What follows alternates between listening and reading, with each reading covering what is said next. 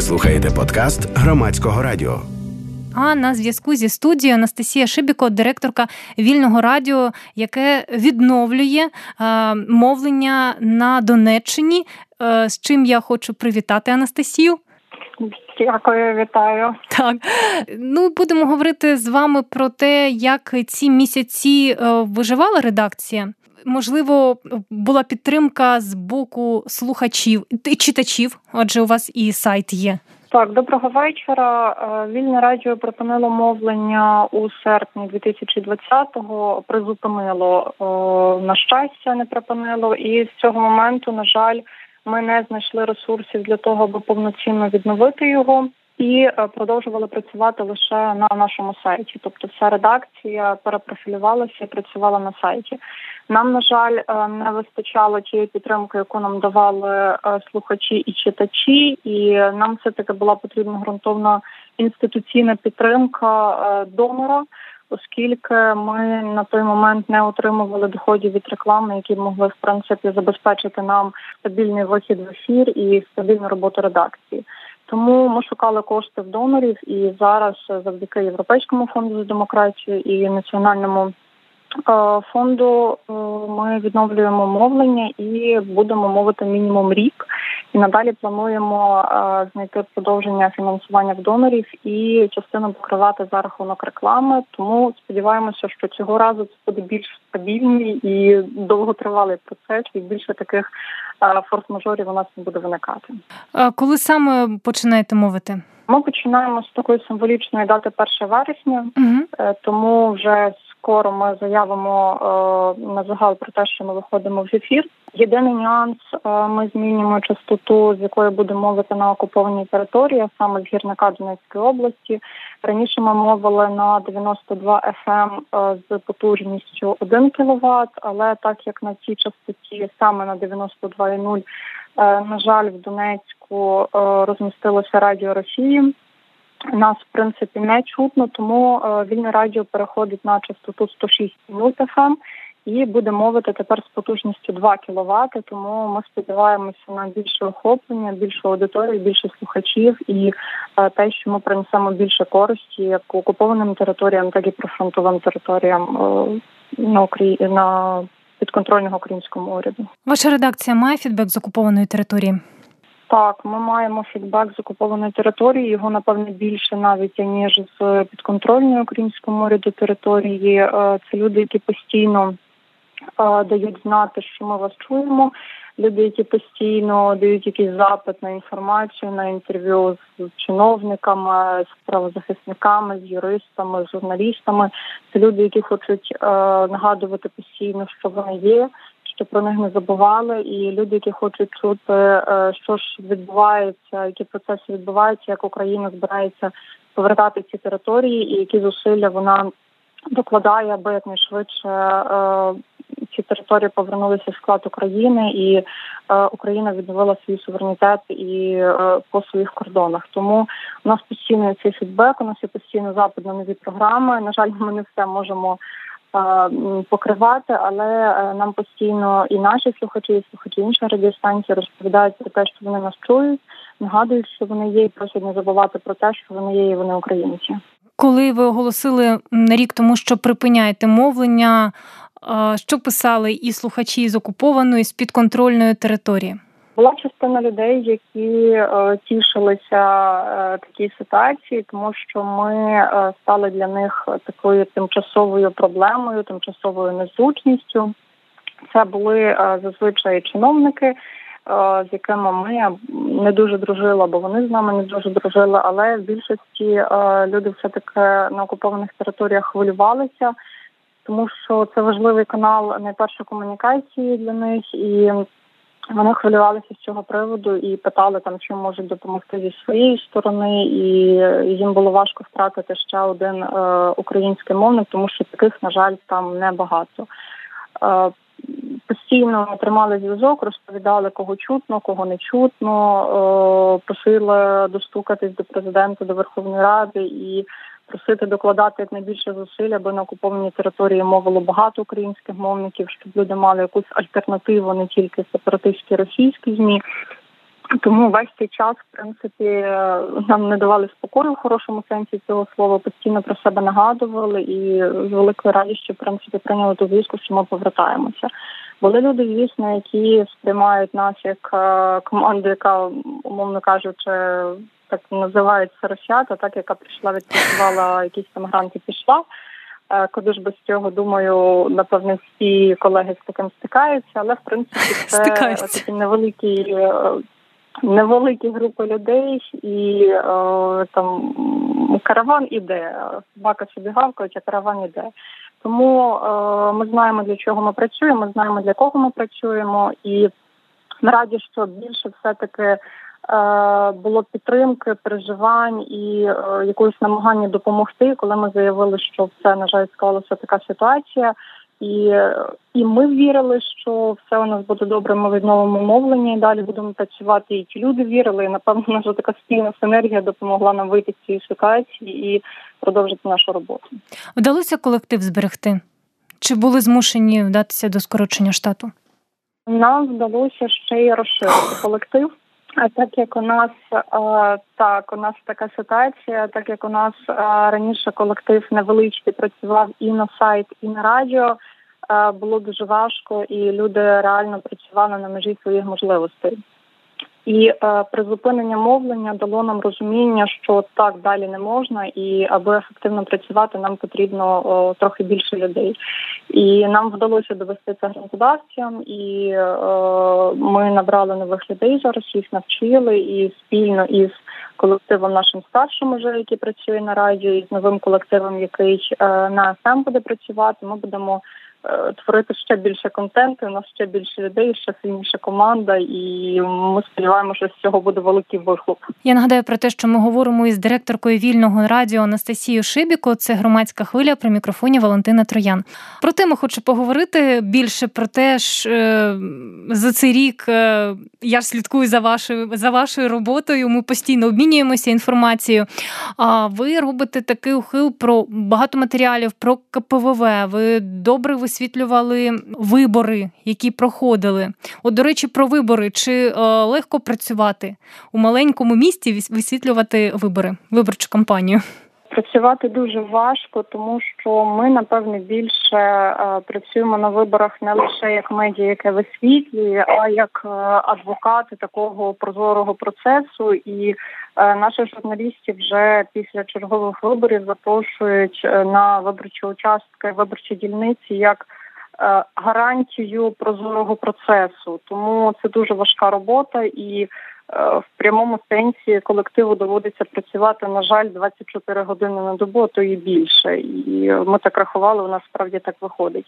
Але е, це дає результат, і е, як кандидати, кандидатки е, на посади, як е, самі члени виборчих дільниць, так і Е, просто звичайні мешканці е, міст і селищ е, маленьких і великих, де ми висвітлюємо вибори, дуже активно стежать за нашим сайтом, за нашими соцмережами.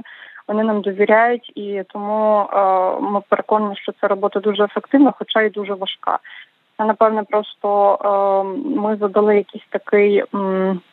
Рівень того, як можна висвітлювати ці всі процеси, як вони повинні відбуватися, і багато членів виборчих дільниць для себе відкрили, як насправді працює закон, як щось має відбуватися, як щось не має відбуватися.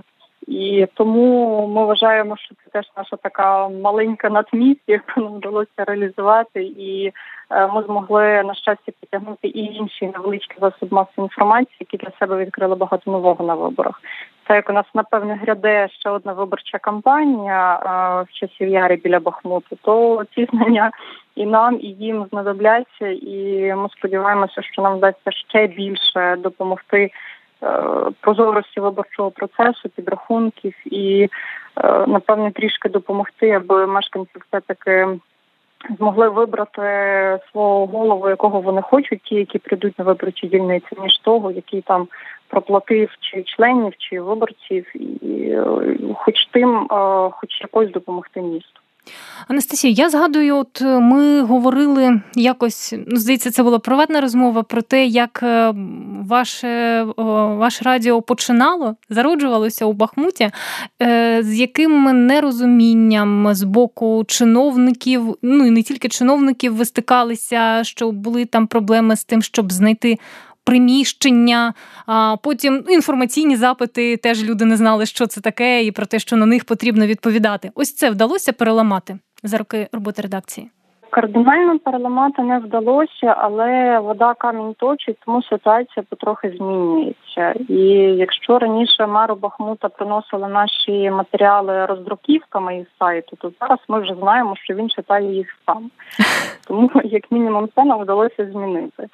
Е, ми почали реально впливати, і це видно, як, е, наприклад, там на сесіях міської ради, коли після якихось публікацій депутати не голосують е, за якусь постанову, тому що вона дуже скандальна. Ми про це написали, що це неправильно, там це задорого, це недоцільно і такі голосування реально не відбуваються. Е, ми вважаємо це великою перемогою, великим досягненням. Але це в тих районах, де е, до нас звикли і зрозуміли, що ми не є тимчасовою якоюсь такою перешкодою, тимчасовою незручністю. Все таки з нами треба якось миритися і починати працювати разом. Ми будемо стежити за процесом, будемо їх висвітлювати і так далі. Ті, які трохи віддалені, наприклад, Турецькі, інші міста, куди ми потрапляємо час від часу. Вони, на жаль, ще поки втручаються, але ми до них доберемося і їх також навчимо. Ситуація змінюється, але напевно не так швидко, як би хотілося. А пручаються якою е, в який спосіб не хочуть надавати інформацію, яку вам ви маєте право отримати за законом? Так, е, буває, що ігнорують е, запити і кажуть, що вони не прийшли. Коли ми телефонуємо всім і перепитуємо, чи прийшли наші інформаційні запити, частина пробують е, відправити їх там на запити від громадськості, тобто інші uh-huh. терміни, інші обов'язкові для відповіді. Були була військова цивільна адміністрація, яка інформацію про своє керівництво на сайті в прямому сенсі написала білим по білому. І коли ми там шукали просто контакти, куди нам звернутися, коли ми їм про це написали, вони просто прибрали інформацію про керівництво військово-цивільної адміністрації свого сайту. Е, Є ті, які просто вимикають телефони, кидають всі телефони наші редакційні журналістів в чорний список, і е, ми просто не можемо додзвонитися і отримати якусь інформацію. Ну і буває просто елементарно. Е, коли чиновник, який відповідає за комунікації, каже, там ви написали про нас якийсь матеріал, нам не сподобався, ми образились, ми коментувати нічого не будемо. І були просто матеріали, коли нам коментарі швидше дало британське посольство, ніж якась міська рада, які в принципі там британське посольство виділяло кошти. Тому е, є у нас громади, де чиновникам потрібно зрозуміти, що в принципі журналісти не приходять вас якось там не знаю, не, не обріхувати, а зробити вам гірше. Вони приходять співпрацювати і бути партнерами там, де ви робите добре, і карати вас там, де ви робите погано. У нас ще не всі це розуміють, тому поки у нас виходять часом кумедні ситуації, але е, таких е, ну, найбільше перешкоджання, найбільше порушення наших прав, звичайно, під час виборів відбуваються. Тобто, коли не дають фотографувати, не дають знімати, намагаються вигнати з виборчої дільниці і так далі. Тобто у нас там вічні оці справи з судами, з поліцією, і ніколи не вистачає часу довести це до кінця, але ця історія повторюється просто з виборів вибори. Тобто це те, де ми становимо найбільшу загрозу. А решта ситуацій, в принципі, вдається е, владнати, якщо не на місцевому рівні, то хоча б на рівні області. Нагадаю, що ми говоримо із директоркою вільного радіо Анастасією Шибіко. Це громадська хвиля при мікрофоні Валентина Троян. Анастасія, були е, судові справи, коли ви позивалися або проти вас позивались? Були судові справи, коли ми позивалися, коли проти нас. Е, ми позивалися за перешкоджання роботі е, журналіста під час виборів. Але на жаль, ця історія е, дуже однаково закінчувалась. Поліція не відкривала провадження у визначений час. Ми подавали суд на поліцію, вигравали цей суд. Поліція відкривала провадження, потім все затихало. За якийсь час нам приходило, ну ваше провадження закрите за відсутністю складу злочину. Ця історія повторювалася кілька разів. На жаль, просто не вистачає часу і рук зайнятися нею так, аби винних справді покарати хоча б один раз. І була історія, коли на мене особисто, як на керівницю подавали в суд, це був якийсь ображений чиновник. Е, це був дуже неграмотний позов від дуже неграмотного адвоката. Е, ми зазначали, прокуратура опублікувала матеріал, і там зазначався вік чиновника. Ми просто вибрали е, структуру, з якої цей чиновник, який був на той час обвинуваченим, і написали перелік е, усіх депутатів чи чиновників, я вже не пам'ятаю, е, які цього віку. Тобто хтось із них потенційно є фігурантом справи. І один із чиновників із цього списку написав там на сторінок 30 позов про те, що я там його обізвала, і це порушило дуже його репутацію. Це було перед виборами, звичайно. Тобто вони вимагали там видалити всі матеріали з інтернету, із кеша Гугла і з Фейсбука, і всюди, всюди, тому що він же ж не винний, а ми його обвинуватили. Ми, ми з цього посміялися. Просто я отримала величезне задоволення з цього судового позову, але в принципі ні до нічого серйозного це не призвело, бо е, юридично це було дуже неграмотно складено і в принципі закінчилося нічим. А, Тобто суд е, якесь рішення ухвалив за цією справою? Там позов був поданий, але е, рішення ніякого по ньому не було. Там закрили його здається одразу. Це ми говоримо про такі ну відкриті претензії до редакції? Чи були якісь закриті погрози, тиск якийсь психологічний на журналістів? Вони бувають періодично, як до журналістів, так і до мене, починаючи від е, ботів е, у Фейсбуці. Ми в принципі знаємо там частина ботів, кому вони належать, але це люди, які просто цілеспрямовано от ведуть ці атаки. Е, на наших сторінках або на сторінках журналістів е, були періодичні дзвінки, коли ввечері вже там після закінчення робочого дня, там годині 7-8, е, телефонують чиновники. Ми знаємо, що це чиновник. Він представляється жителем якогось там населеного пункту і питає, чого ви сьогодні сюди приїжджали. Я бачу вашу машину, від вас одні неприємності. Я сильно переживаю за своє місто. От ви про нас щось не те напишете, у мешканців будуть проблеми. І так далі, і так далі. Ми швиденько знаходили, е, хто телефонує, що він від нас хоче. За якийсь час ці люди потім дзвонили, вибачалися. Е, бували, е, бувало, що нам відкрито просто погрожували, що ви там такі сякі, ми вам там покажемо, як працювати. За якийсь час теж ну ми ж е, у нас корони немає, нам не прокоментували, нас образили. Ми написали, що нам там відмовилися коментувати, нас образили. Але ж це логічно. Що ви мали робити? Ну тобто, ви правильно все зробили? Ну Ну, всі ж навколо знають, як працювати журналістом, окрім журналістів, напевно. Тобто нам нам же ж всі розказують, як це правильно. І пізніше одного разу нам подзвонили і сказали таку чудову фразу: ви маленькі, непримітні, але вас читають великі люди. І після цього ніхто більше нікого не ображав, і все було добре, і всі коментували, і все було гаразд. Тобто, це е, буває, буває не часто, але коли вже нам починають е, вилазити на голову, умовно кажучи, ми вже починаємо захищати своїх колег. На жаль, в соцмережах е, не можемо завжди це зробити, тому що коли пишуть особисто там чи повідомлення, чи коментарі, це не завжди відстежиш. Такі психологічні тиски, але е, рідше бувають якісь розмови і приватні повідомлення, але вони все таки бувають. Але я думаю, що це не на якомусь такому критичному рівні, з чим би ми не справлялися. І от про теми хотіла б спитати: ви багато робили і про ковід, е, про вакцинацію, про те, як е, епідемія, що робили лікарі місцеві під час епідемії. Е, чудові репортажі, але от за вашим відчуттям, чого потребують люди? Можливо, самі пишуть, щоб ви зробили про те і про те. Я розумію, різні люди телефонують в редакції, просять про різне написати, але із того, що дійсно варто уваги, і е, ви робили. Е, людям не вистачає, е, по-перше, оцих звичайних інструкцій, що робити в яких ситуаціях. Uh-huh. Ми постійно пишемо про КПВВ, про вакцинацію, про ковід, про те, як добитися безкоштовного тесту, тому що. На жаль, е, дуже багато тих інструкцій, рекомендацій, які працюють там в Києві, у Львові, в Одесі, в інших великих містах на сході України в невеличких містах не завжди працюють. Тому е, ми намагаємося з місцевими медиками, фахівцями і іншими спеціалістами розбиратися, як це працює у нас і що нам для цього треба.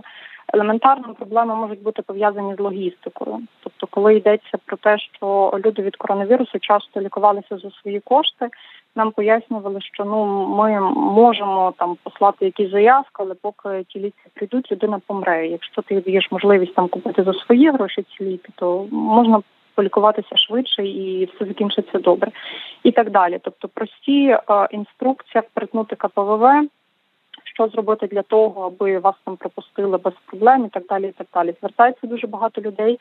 Це таки в нас велика аудиторія на окупованих територіях, е, в яких ем, є нестандартні ситуації, тобто, мовно кажучи, абітурієнти, які не мають е, українського чи паспорта, чи свідоцтва про народження, і вони хочуть навчатися е, на території України, не на окупованих територіях. Е, вони питають, що їм робити, і ми дуже часто просто приправляємо їх на юристів, але їм легше там через нас зайти нас спитати, тому що вони прочитали в нас там як абітурієнту з окупованої території перетнути КПВ, і вони звертаються до нас. Є великий запит все таки на висвітлення місцевих е, якихось позитивних змін і новин. Е, нам же люди, якщо раніше нам проблемно було самим знайти якісь місцеві перемоги, е, умовно кажучи, і спортсменів, і цікавих людей, і істориків, ну і, будь-кого про кого можна було б цікаво розповісти, не тільки про війну. То зараз люди вже самі нам пишуть, а погляньте, там наші спортсмени перемогли, а погляньте, ми там плануємо тут зробити щось таке. А може би ви там висвітлили, може би ви розповіли. Тобто на цей запит є е, нормальний запит на будь-яку інформацію, напевне, як в різних медіа в різних куточках країни. Просто в нас трішки більше зв'язано з війною, і е, люди хочуть якоїсь такої трішки справедливості, коли вони її не бачать там. Коли ми написали, що можна отримати компенсацію за зруйноване житло, а десь е, створили чергову бюрократичну перешкоду людям, вони звертаються, будь ласка, там вирішіть цю проблему, допоможіть нам. А решта запити такі ж, тобто від екології, е, від якихось таких проблем, які в принципі стандартні для всіх регіонів України, медицини освіти, до о, чогось хорошого, прекрасного, високого, тому що люди теж хочуть це читати про свій регіон а не тільки інші регіони України, бо в нас, окрім війни, ще ж е, є життя, воно продовжується, воно нікуди не зникає. Так, і все тому запити абсолютно такі ж, тільки трішки часом пов'язані з війною. Тобто це просто додатковий аспект, він не, не виключає інших. Ну і з колегами з, з Донеччини і з Луганщини, але частіше це стосується саме колег з Донеччини. А вони дуже дуже раді тим змінам, які відбуваються у їхніх містах. Наприклад, у Маріуполі дуже сильно місто змінилося з 2014 року. Е, про Бахмут чула а, такі схвальні відгуки про Слов'янськ, а, е, можливо, про Костянтинівку. Ось те, що все-таки, попри те, що там були бойові дії, місто відроджується. З е, впровадженням реформи децентралізації зміни взагалі дуже помітні по всій області. На жаль, не скажу за Луганщину, але по Донеччині об'їздили абсолютно всі громади е, Донеччини. Навіть там, де є військово-цивільні адміністрації, де є не громади, люди намагаються місцевий бізнес, місцеві активісти, молодь, е, частина навіть чиновників намагаються змінювати, змінювати на краще. Бо е, відчуття того, що ці всі бойові дії на 2-3 місяці на півроку, і ми там далі відновимо і все буде добре, воно прийшло. Ми розуміємо, що ми живемо тут і зараз, і нам треба все таки е, змінювати на краще своє е, не тільки там своє житло і своє подвір'я, але і вулиці поряд, і свій населений пункт. Тому ми ці позитивні зміни бачимо по всій області. Десь вони швидші, десь вони дуже стрімкі, десь вони повільні, бо все таки кожна реформа це люди, і десь здається краще, десь гірше. Але е, напевне. Ті громади, ті, які громади, а не військово-цивільні адміністрації, бо там з трохи гірше, е, трохи довше і важче. Ці громади ростуть, розвиваються і починаючи від запровадження якихось фестивалів місцевих. От недавно був фестиваль української культури Олександру Калинову, закінчуючи е, базовими реформами, школами та медичною реформою, і так далі, всі розвиваються, область змінюється все таки. Тобто, це не та Донеччина точно, яка була в 2014 році, навіть в 2016 році. Зовсім інша Донеччина, і мені здається, що люди, які давно там не були, вони приїдуть вони здивуються. Дякую за інтерв'ю. Бажаю легкого і вільного мовлення. Нагадаю про те, що ми говорили із Анастасією Шибіко. Вона директорка вільного радіо. Ви слухали подкаст громадського радіо.